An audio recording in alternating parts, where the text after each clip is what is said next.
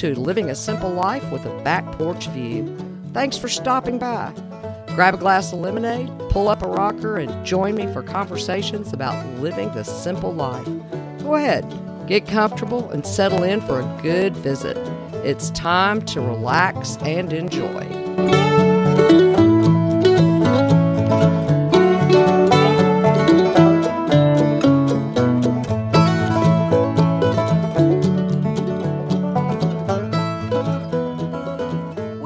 Talked about our personal uniqueness in a previous podcast, but this is a subject that is so important to me. I want to take it a step further. Many, many years ago, my friend Linda called me and asked me for some help. I just arrived home from work, so I quickly threw on a pair of jeans, a sweatshirt, and my tennis shoes. When I arrived, she did a double take and then shook her head.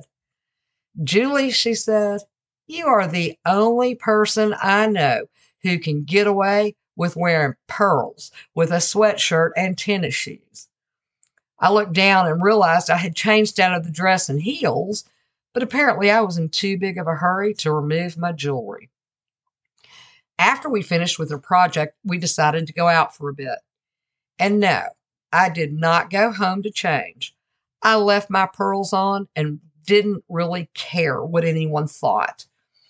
As I was growing up, my dad used to say I didn't just dance to a different drummer, I played with a whole different orchestra. Being an individual at heart was difficult as a young child. Peer pressure was a tough barrier. But as I grew older, I drifted away from what was expected of me and became the person I was meant to be. Rather than have a college degree with an ology on the end, like archaeology, paleontology, geology, or businessology, like my dad wanted me to do, I have a life degree in homemaking, farming, and living a simple life. And this life suits me much better than any ology could. Not that being an ologist is a bad thing, it isn't. In fact, if it's what you love, it is a perfect thing. But we aren't all cut out to be one. Instead, some of us are better at numbers, organization, management, or some type of creative endeavor. However, if you are an archaeologist, you may not want me on your team. My curiosity doesn't always allow me to slowly brush away the dust, the dust. Instead, I'd rather get a front end loader to see what all is under the ground. But many of us suffer from worrying more about what others think about us than becoming the person we were truly meant to be. We don't want to appear as being too weird, outdated, or silly. But in life, some of the things that are the most fun are all three of those things. The term keeping it real is a way of saying something is authentic. By staying real, you come across as being honest, trustworthy, and ethical. It is being true to your beliefs, values, and yourself, and creates a desired level of integrity. Society has a way of trying to dictate who we should be, what jobs we should have, foods we should be eating, and what clothes we need to be wearing. It does this through intense advertising. the funny thing is, sometimes those ads contradict each other. One ad is all about eating healthy, and the one right behind it is a commercial for a candy bar. And even worse, just wait a week. Those acceptable standards will be tossed in the trash and new ones will take their place.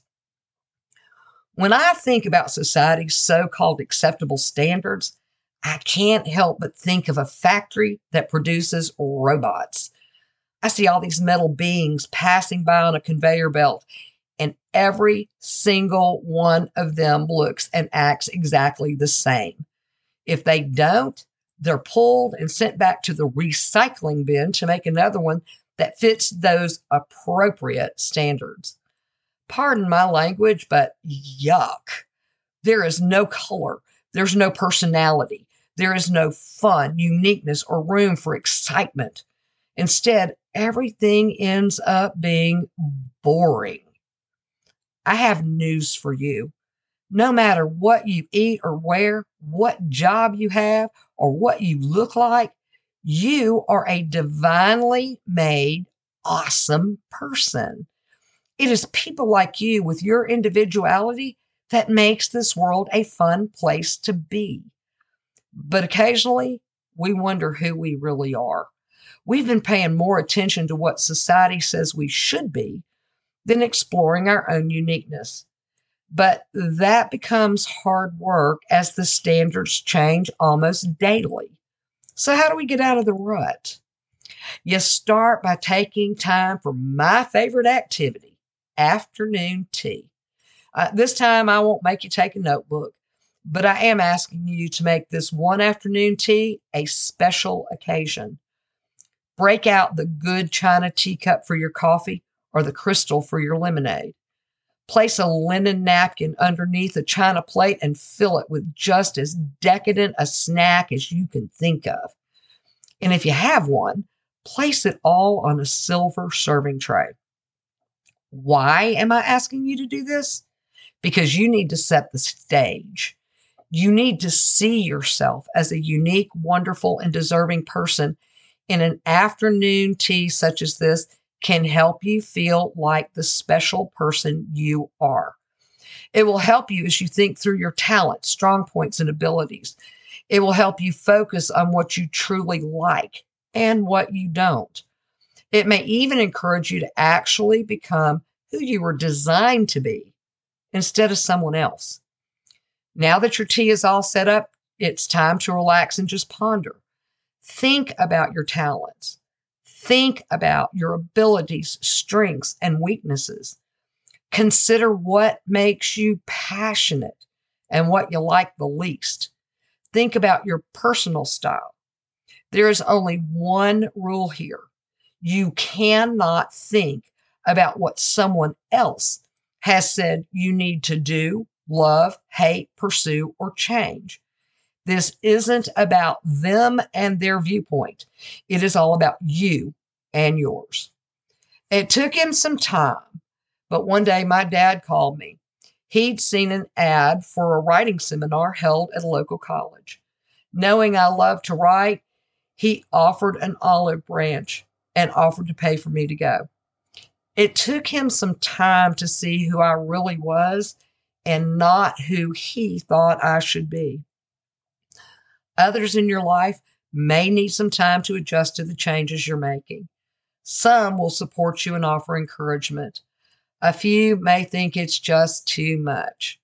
But either way, the only person that truly needs to be happy with the changes is you. You can't live your life by someone else's design. My dad passed away long before we bought this farm. In truth, living on a farm was never one of my goals. But now that I'm here, I love it. And I believe that daddy would have been just as excited about it as I've been. There's just something freeing about being able to keep it real and being the person you're designed to be. If you aren't who you're meant to be, pull out the good china and start today. Or go ahead and wear your pearls with a sweatshirt. It may just be the best and most fun gift you could ever give yourself.